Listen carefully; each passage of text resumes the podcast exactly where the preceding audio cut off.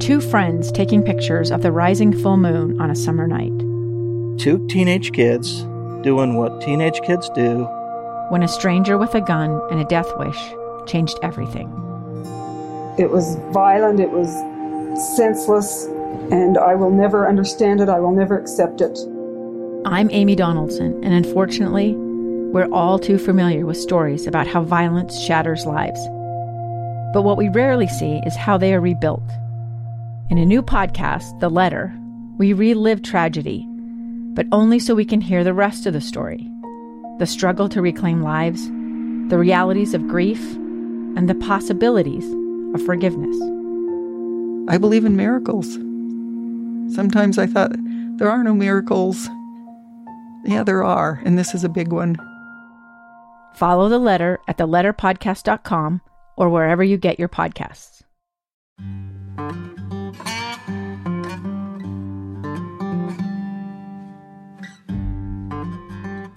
I'm Jason Comstock, and welcome to We Happy Few, the podcast that allows veterans and their families to tell their stories.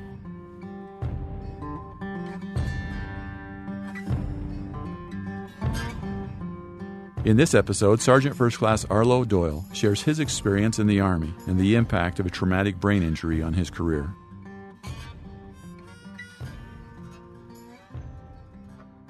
My name is Arlo Doyle. I served in the United States Army on active duty for about 12 and a half years. And I can say that when I originally joined the Army, it was as a way to support my wife and kids because being a bartender in Utah is not exactly a lucrative career.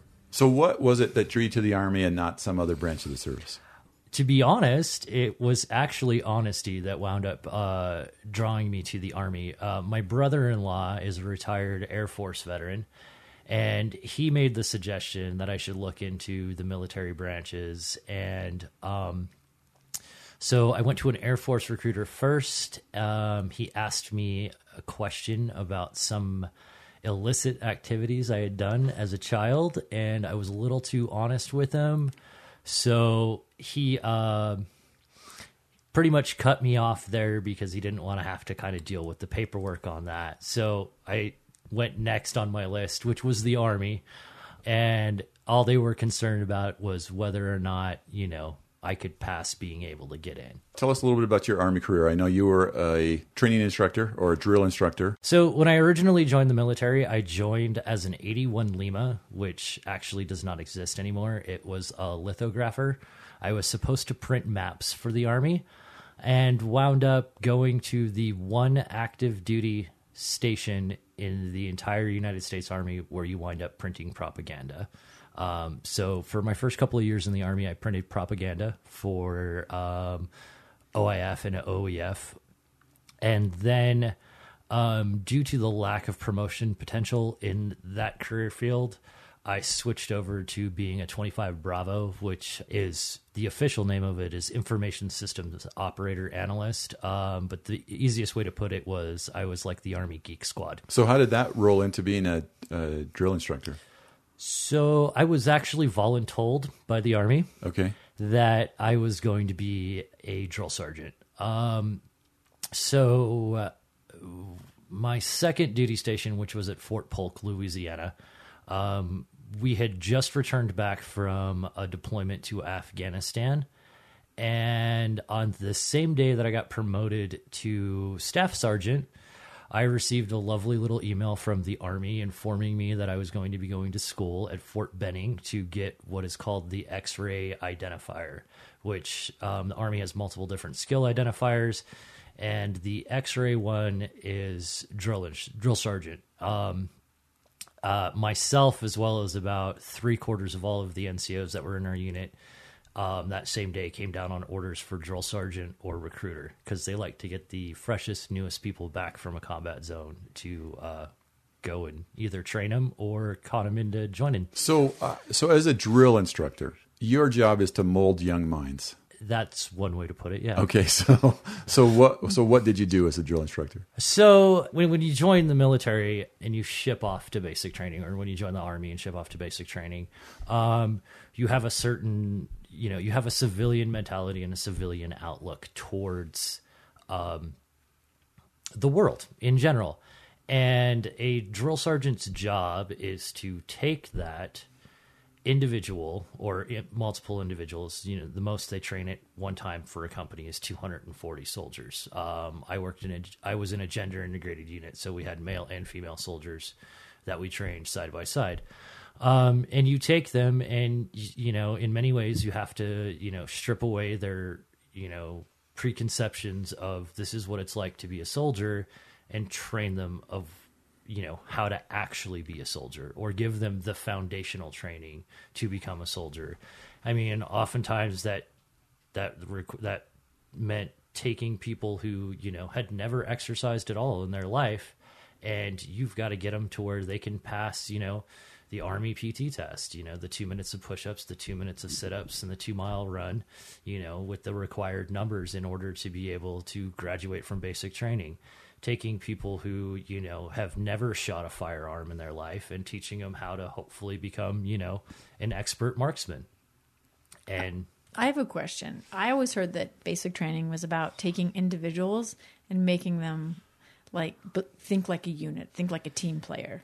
So that that is part of it. That that is an essential part of it because you you know e- especially nowadays, um, you've got lots of people who are very individual thinkers and they believe that their perception is correct or their ideas of how things should go are correct. And in the military, you don't have you know you don't have time or you know room for that kind of behavior.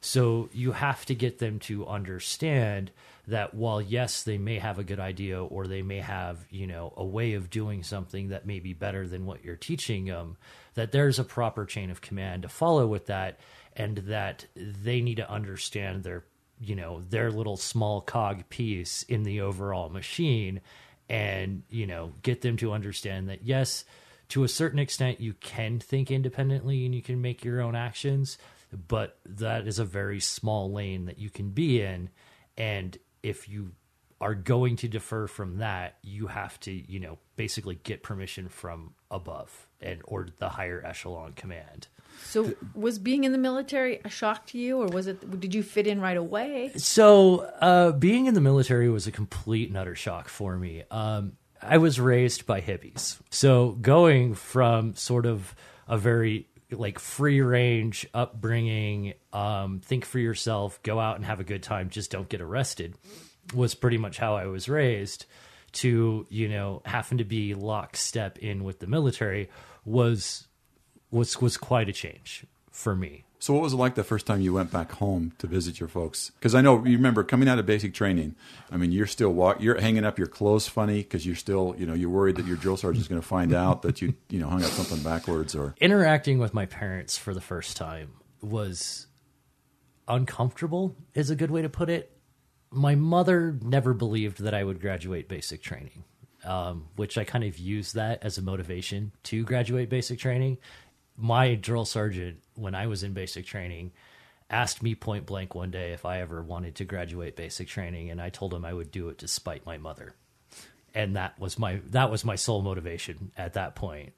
My dad he had a real problem with it. He, he you know he was he was part of you know the late 60s early 70s counterculture revolution. And he you know he thought the military was bad and evil. And you know um not necessarily after i visited them when i was done with basic training and my ait but after i came back from my first deployment we had me and my dad had a conversation and he asked me you know quite frankly would i ever kill anybody and my answer to him was, I don't ever want to come home in a pine box. So if it's a matter of me coming home in a pine box or me sending somebody else home, I'm going to send them home because I've got a wife and kids that I want to return home to, and I'll do anything it takes to, you know, come back in one piece to them.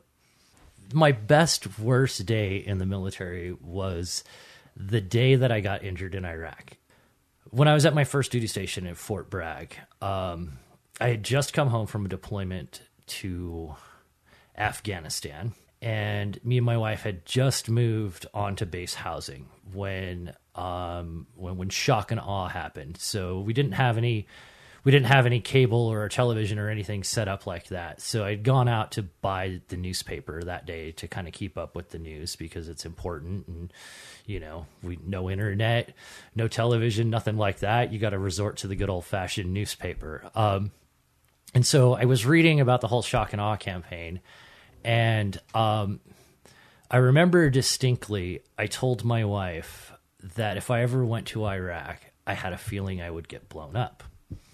Now, fast forward a couple years later when I was a drill sergeant, and you know, inevitably there's times when you have, you know, downtime in between training, and every single cycle I would have um I would have a private ask me sooner or later, drill sergeant, what's going to happen when you're not a drill sergeant anymore? And I don't know if it was just kind of as a joke or as a way to scare them or, you know, to kind of get them to understand the gravity of the situation. Because when I was a drill sergeant, it was uh, 2007 to 2009. So things were not that great in Iraq, and we were kind of in a, like a squat and hold position in Afghanistan. I told the privates, I was like, when I'm no longer a drill sergeant, six months later, I will be in Iraq. I was like, and I can almost guarantee you that six months after that, I'm going to get blown up. What's probably going to wind up happening is I'm going to lose both my legs. I was like, and then when I recover and I have my tink tink run legs, I'm going to volunteer to come back and be a drill sergeant because you can. And then when one of you complains about how bad your legs hurt from running, I'm going to beat you with one of mine. So this is a story that I told over and over again while I was in Iraq. So I get done with my time as a drill sergeant and I get my follow on duty station, which was Schofield Barracks, Hawaii, 25th ID. I get there in December. By June, I got there late December, like right around Christmas. Actually, we spent Christmas in a hotel room in Hawaii. So early June, I'm on a plane to Iraq in 2010. And I'm like, huh, great, going to Iraq. It's that time. So, you know, you, you know, I have this whole from way back when, you know, the war in Iraq started of, you know, thinking that if I was going there, I was going to wind up getting blown up. I have two years of telling soldiers, six months after I am out of here, I'm in Iraq. Six months after that, I'm going to get blown up. And sure enough, you know, six months after I'm not a drill sergeant anymore, it's almost like a self fulfilling prophecy. I'm on a plane headed to Iraq. So you you get to Iraq, you know, and you get there and you start doing everything that you're supposed to be doing, and you're getting everything set up. And I had a job with communications, and you know, I was I was an E6 awaiting promotion to E7. So I was, you know, a senior NCO at that point in time.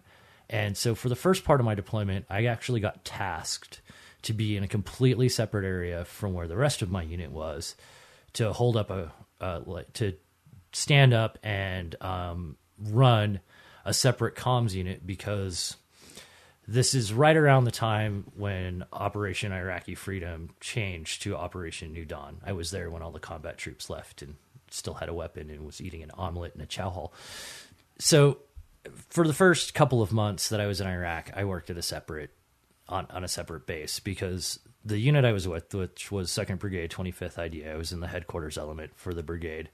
Um, we were in control of two different provinces in Iraq that were right next to each other. So I was basically tasked with making sure that the network stayed up and running for whenever the brigade commander came up to the province that I was in, and the main group of the element was down in the other province.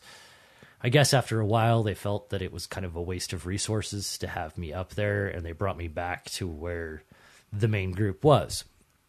So, I mean, you you you, fast forward through the whole thing, and we get up towards the end. Um, the unit that came to replace us was uh, Second Brigade, First Armored Division, which I didn't know at the time, but the command sergeant major who was in charge of second uh, of two one was actually my ops sergeant major from when I had been in Afghanistan the last time.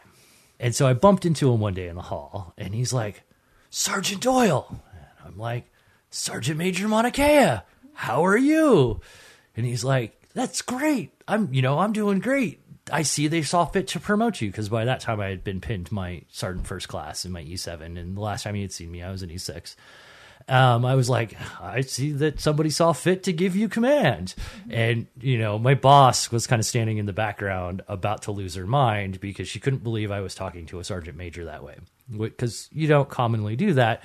But me and the sergeant major had a history. And, you know, at one point in time when we were in Afghanistan, he had tackled me and buried me in two feet of snow. So, you know, it was good times. But at one point in time, when, when you get towards the end of the deployment, they start, you know, basically they call them chalks, but it's the order in which you start leaving, and they start putting people into different chalks.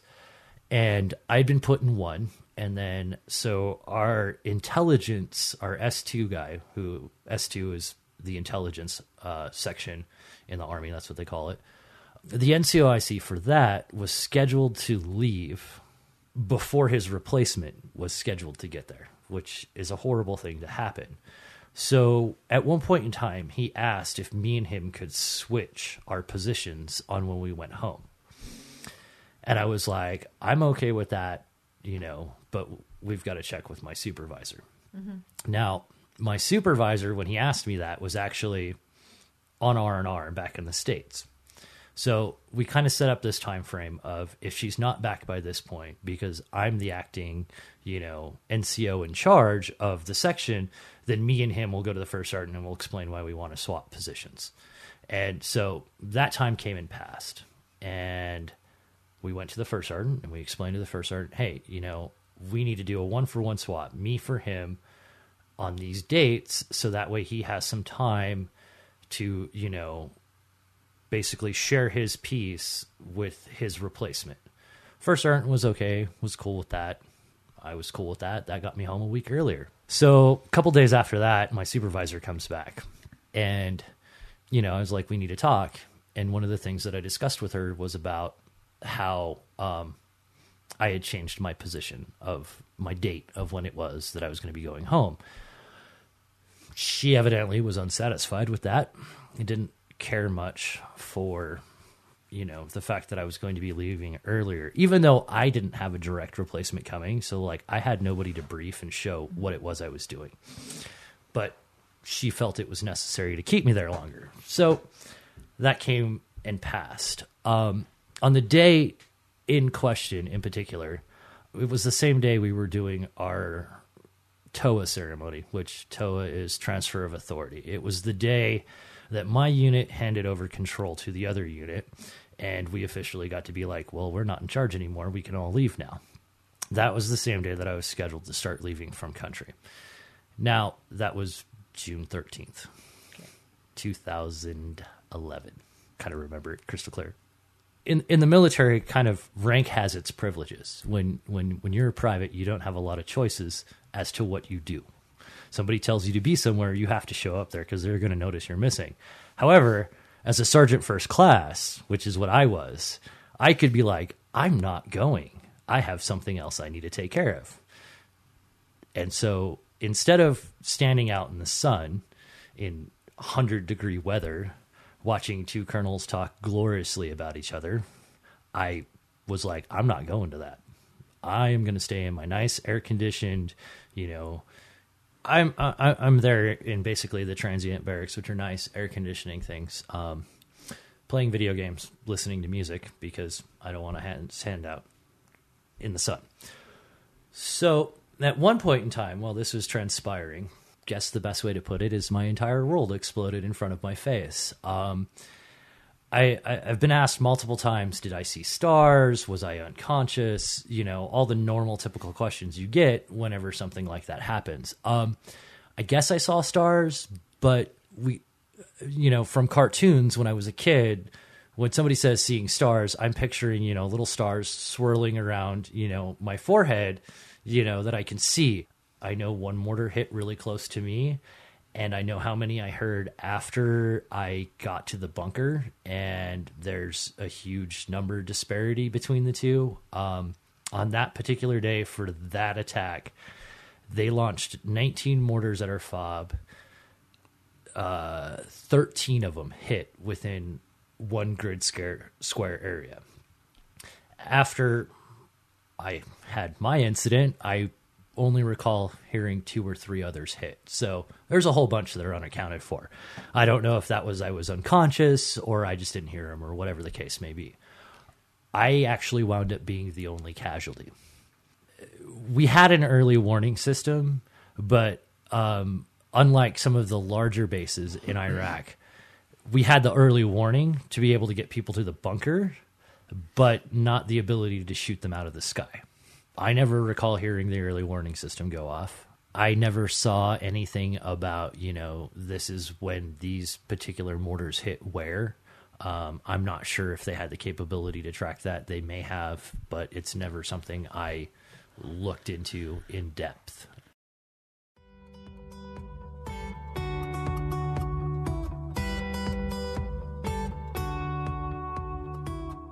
I think this is a great time to take a break and hear from the businesses that are making this podcast possible. If you support us and what we are doing, please support them. Hi, I'm Amy Donaldson. And I'm Jason Lee. Listen to our free podcast, Voices of Reason, unless you enjoy screaming matches. Nope, you're not going to hear that with us. You'll hear folks who may disagree, but seek to understand different views. That's Voices of Reason on the KSL Radio app or wherever you find interesting podcasts.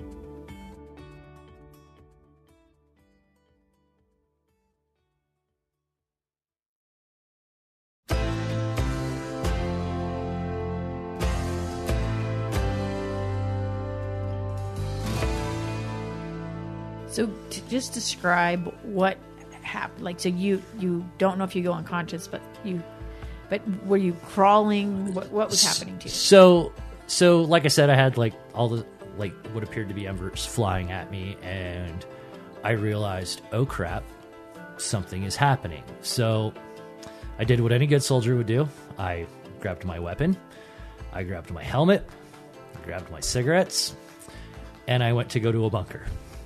And I went to go out the front door and realized I can't go that way because that's where the mortar hit. There's lights hanging down, wires sparking, you know, good old chaos. So the other option was go out the back. So, you know, I ran out the back of the the temporary barracks that we were in, went to a bunker. I got to that bunker. Two of my soldiers that I knew were still on the base were in that particular bunker.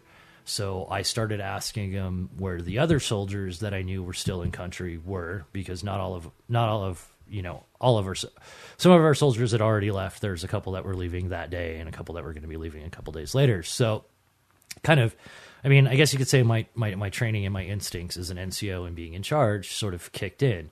You know, I saw my soldier, found out if that soldier, you know, was like, "Are you okay? Is there anything wrong with you?" You know, then next soldier, then start asking the questions of where's, you know, soldier X, Y, and Z. I've received some kind of shrapnel wound. There was nothing like embedded in my skull, no giant gash. And so, I mean, it wasn't bad. It wasn't horrible. I couldn't feel it or anything like that. So I was, I generally was not concerned about it because I felt fine other than, you know, something had happened and, you know, I had probably more adrenaline and, you know, fight or flight hormones running through my body than I've ever had at any other point in time in my life. So after all that transpired, we got the all clear, and you know, we the the the warrant officer was like, "Let me take you to the aid station." And I'm like, "I'm good. Like, I'm fine." He's like, "No, let me take you to the aid station." And I'm like, "Well, I got to go get my top." Because I didn't have my ACU top on, and you know, heaven forbid I should be out of uniform. And he was not having any of that. He didn't care. He was like, I'm a chief warrant officer. I outrank you. We're going to the aid station right now. You have a helmet. You're good. So he drives me to the aid station. I get to the aid station.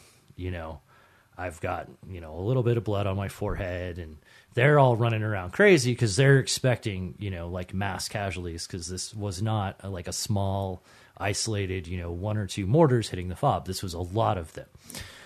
Um, so I was their mass amount of casualties that showed up. And so, I mean, they took me back and they gave me, you know, they gave me, you know, all the rundown of the battery of tests to see if I had a head injury. you know, they, you know, got an alcohol swab, cleaned up my forehead, gave me some bacitracin for it, you know, gave me some antibiotics just in case, so that way I wouldn't get an infection. Um, some Tylenol for the headache that I was getting at the time. And while all of this is transpiring, you know, I've been there probably about 10, 15 minutes, and I start hearing all this yelling and screaming, and a whole bunch of people saying, Yes, Sergeant Major, yes, Sergeant Major, no, Sergeant Major, you can't go back there, Sergeant Major. Well, it turns out that the command sergeant major from the unit that had just taken over, who was my former ops sergeant major, you know, he had found out that I was at the aid station and that I was injured and he was having none of them trying to stop him from making sure that I was okay. So he was like the first person of any significance, you know, other than like the medics and stuff that I saw after I was injured. And he was like, he, you know, he came up to me and he's like, Hey, Sergeant Doyle, are you all right? I'm like, I'm fine, Sergeant Major. I'm going to be okay. It's just a scratch, mm-hmm. you know, you know, what can you do? It, it, could be worse. And so he's like, if you ever need anything, you let me know. I will take care of it. I will handle it. Now, I got released from the aid station, and of course, I didn't have my ACU top, so I had to go walk back to my barracks where I was staying at. That was in pieces, and so I'm you know, I'm like walking back and I get this little like brand new E5. You can tell he just got his, you know, sergeant stripes and he was looking to make an impression.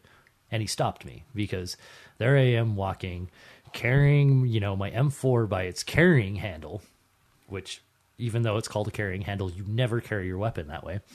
You know, helmet in hand, no ACU top, just all all sorts of like way out of regs. And so he stops me and he's like, Hey, Private, you're out of uniform. And I'm like, You better stand at parade rest when you talk to me. And he's all, Who do you think you are? I'm like, My name is Sergeant First Class Doyle. I just got injured. How about you get at parade rest? So I gave him a bit of a tongue lashing for stopping me, but I will admit I wasn't necessarily in the right mind to be really doing much of anything at that point in time. So, you know, after I thoroughly berated him for making assumptions about my rank and why I was walking way out of uniform when there had been, you know, an attack on our base previously that day. You know, I proceeded back and, you know, I got to where my stuff was and, you know, I got my ACU top, I got my ACU hat, and the first thing that was going through my head was like, I've got to tell my wife. So me and my wife, she she knew that I was getting ready to come back home, and so we over the years and with the multiple different deployments, we'd kind of set up sort of like code words or code situations for being able to pass sensitive information like I'm going to be coming home soon, you know, or I fly out, you know, or I'm going to be flying out of, you know, it's you know, simple things of like I'm going to be real busy tomorrow. I won't be calling at the normal time. So make sure you have your, you know, your phone with you when you go to bed. So I called her after all of this was over with, and in, in Hawaii time, it was like two o'clock in the morning or something when I called her. Um, but she knew to be expecting the phone call, so you know she had her phone with her, and so after you know I got all my uniform stuff, I I went and I called her, and I was you know I told her on the phone I was like, before you hear anything from anybody else, I just want to let you know that I'm fine. and she was like, did something happen? I'm like, yeah, something happened, but you need to know that I'm okay. And she's like, oh, okay, all right. What happened? And then evidently I, so I, I can't mimic it anymore. Um, but my wife told me with absolutely when when I when I told her what happened on the phone, there was absolutely no emotion in my voice whatsoever, and it was you know completely dead flat, matter of fact. This is what happened. So, you know, I told her that I had gotten blown up. It wasn't in such nice words. It was blown the F up. Um, and I was like, I just want you to know that I'm okay. I have stuff I have to go take care of, but I wanted you to, you know, know that I was fine. I wanted to make sure that I contacted her before anybody else did. And what was what was her reaction to that? She was like, "Are you sure you're fine?" And I was like, "Yeah, I told you, I'm okay. I'm fine." but I have to go because I had other stuff to take care of. So, I mean, it was a short, short conversation with her. I was like, I'll call you later. I wish she was here. So uh, I guess my question for you is: afterwards, when you guys get back together, what was she thinking when she hangs up that phone? Um, You know, she what she started thinking was that she needed to start making sure that everybody else had known. Um, we, you know, it, it's an unfortunate thing that at some point in time, you know, when you're in the military, you have to discuss the possibility of you being severely injured and or dying, and what, you know, if you have a spouse, what are their responsibilities afterwards? And you know, me and my wife had had several discussions about it. So she kind of, you know, even though I woke her up at like two, three o'clock in the morning, I'm not sure exactly what time it was, but you know, she sort of filed that away, went back to bed, and knew that when she got up in the morning, like the first thing she needed to do was she needed to call, you know, she needed to call my mother, she needed to call my sister, she needed to call my dad, she needed to call her family, and let them know that I was okay that she had heard that I was okay from me, so that way they would know not to worry just in case they heard something. So, you know, she she did like any good, you know, army wife would do. She you know, she processed the information and then she went about, you know, taking care of business like she had to because you, you know, not uh, a, I mean in many ways I think not only do the service members sort of learn how to just be able to pick it up, hold it and carry forward how they need to. But you know the wives and the kids they all learn how to have to deal with that as well. And um it's it's it's it's interesting whenever me and my wife talk about it still to this very day even though it happened way back in 2011 she has yet to cry over it. Like and at this point she's like there's no you know there's no point in it. Like it's done. It's over with. We've moved forward in our lives. So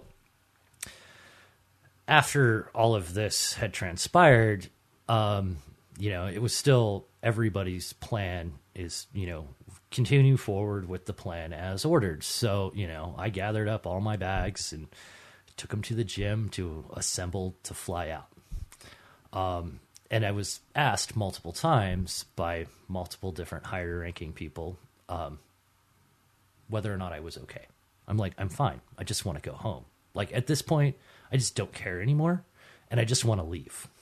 Like getting blown up is kind of a significant emotional event. And so, you know, and so they would go and they would come and they would talk to me and they'd ask me, Are you fine? Do you have this? Do you have a headache? Do you feel dizzy? Da, da, da, da, da, da, da.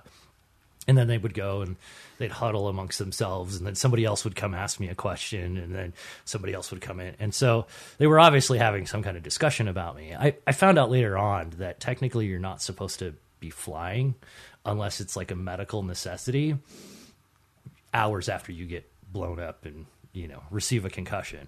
But my saving grace was the command sergeant major or command sergeant major Mauna Kea. he you know he had been my he had been one of my sergeant majors on my previous deployment. He had been through another deployment with that unit where they had lost several soldiers and, you know, over the years, he had lost multiple different soldiers. And as far as he was concerned, he was just tired of losing soldiers and watching his soldiers get hurt. And so he was like, I don't care. You're taking this soldier and you're getting him the hell out of here. So he was kind of my saving grace of I didn't have to wind up staying a couple extra days because he was like, just get him out of here. So he sort of pulled his rank and was set me along my merry way, which so you know we went from where we were at which was fob warhorse was the name of it and then we went to a jbb which was joint base balad which was big army air force base. That's where a lot of the flying happened out of. Um, and once we got there i got the opportunity to go and call my wife again. Um, much later and it was way late in the evening in iraq way early in the morning or like afternoon in hawaii and so I called my wife and, you know, started the conversation like we would any other day because what do you do? And she's like, Didn't you just call me a couple of hours ago telling me you got blown up? Yeah, I did. I'm fine. Was my response. And she she kept pushing at it. She's like, Are you sure? Are you sure? Are you sure? Until finally I just like screamed in the phone. I was like, I'm fine. She's like, thank goodness. I'm like, what? Like, how many times do I have to tell you this? And she's all, you had no emotion before. She's like, now you have emotion, so I know you're okay. And this is where sort of the self fulfilling prophecy comes in. And she's like, so it's not that bad? I'm like, no, not that bad. She's like, so you didn't lose your legs? I was like, no, didn't lose my legs. She's like, I guess you're not getting tink tink round legs. And, you know, the the reason I refer to this particular event as probably the best worst day of my life is I survived and I survived relatively unscathed. Granted, I, I have a whole bunch of, you know, medical issues and stuff from getting a traumatic brain injury that, you know, have lingered and persisted and eventually caused me to get medically retired from the military. But I mean, for the most part, when I walk down the street, nobody knows. Nobody can see, you know, I'm not missing a limb. I'm not horribly disfigured. Because I don't have any, you know, outwardly visual signs, I don't have to deal with a lot of people asking a lot of questions of, you know, what happened to you, or I don't have to deal with people staring and ogling at me and wondering, oh, what's wrong with that guy? But on the same token, by not really having anything that's visual that, you know, I can point to and say, this is why I'm so screwed up, you know, sometimes people have a tendency to gloss over it and are just like, oh, well, you don't know what it's like, or you don't, you, you know, you don't really have that problem or you don't really have that issue. It's all in your head. Well, yeah, actually, it is all in my head. And, but, you know, that's what happens. And so, I mean, in some senses, it's good because I can remain rather innocuous and people, you know, people when they see me walking down the street, they don't think that I was some guy who was in the military who, you know, was a drill sergeant or anything like that. And so I don't have to deal with any of those questions. But then other times it's like, you know, I've had other veterans when I was at the VA look at me and tell me that, you know, I have no idea what I'm talking about because I'm just fine. And it's like, but I'm not. If you had to explain to somebody what it means to join the military, to be a part of the military, what would you tell them? Um, it could be the best experience of your life. It can also be one of the worst experiences of your life. Um, one of the things that I think makes the military great is when you sign up, you become contractually obligated to have to stay. So, you know, it's not like when, you know, you're a civilian. If you want to quit your job, you can just quit and you can walk away you know, granted, you still have to deal with the financial repercussions of quitting your job, but if you really hate it that much, you can walk away from your job and, you know, they're to replace you. You can tell somebody every day, I quit, and you can go home, but you better be at formation the next morning. Or they're to send some, you know, or they're to send the MPs to your house, and you're to get in a lot of trouble. Um, so, in that sense, it's really good because it, you know, it requires that sort of commitment and you know the decision to continue to stay in after your first enlistment you know is is it's a major one. And then you know to continue to stay in it creates a real dedication because you can't you know you can't just quit. And you know the military is just like any job. You're going to have your good days and you're going to have your bad days. Some of your days suck worse than others but you know if you have a stretch at a job where you know you get a new supervisor and they just suck and you can't take it anymore you can always go find another job. In the military it's you got to wait until you get orders to a different duty station or you know your crappy supervisor gets orders to go somewhere else and you hope it gets better. But there's no guarantee of that. So i mean it's i never thought that the military would suit me as well as it did it you know i went in being kind of completely you know raised counterculture to the military and it suited me perfectly. And you know given everything that i know now if i had the option to go back and do it all over again i still would. I'd probably be a little better at it you know having the experience already. But um you know i in many ways i have to be thankful. Everything i have now you know, good and bad, is because of my time in the military. And I had spent years trying to be what I thought, you know, was the ideal husband, the ideal father. And that, you know, that experience really gave me the opportunity to sit back and look and be like, yes, even though I'm working very hard to bring home a paycheck and getting promoted and doing all these things, I'm not really there as a husband. I'm not really there as a father. I, you know, I go to work, I come home, I go to work, I come home, you know, and my kids don't necessarily see me, you know, and they don't get a lot of interaction with me, and I didn't spend a lot of time interacting with my wife. And so it gave me the opportunity to be able to like step back and reevaluate things.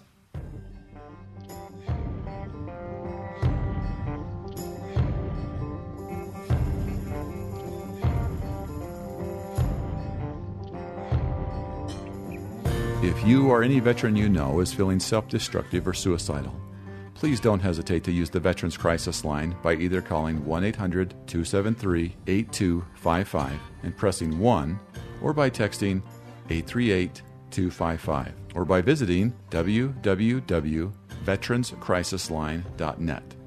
This 24 7 confidential service is for all veterans, all service members, the National Guard and Reserve, their family members, and their friends. Join us again for the next episode of We Happy Few. If you have comments about the show, please contact us by email at tips at loudmouthproject.com or on Twitter at loudmouthjason. Check out our website at loudmouthproject.com and navigate to the We Happy Few page. You can also find and subscribe to free episodes of our podcast on Google Podcast, iTunes, and other places where you find interesting shows. Be sure to review our show as well. We love to get your feedback, and it helps grow our audience. We would like to thank our producer and editor, Josh Tilton, and our creative director, Amy Donaldson, for adding the spit and polish to our show. I'm Jason Comstock, and until next time, keep listening, keep learning, and stay engaged. We Happy Few is a production of the Loudmouth Project.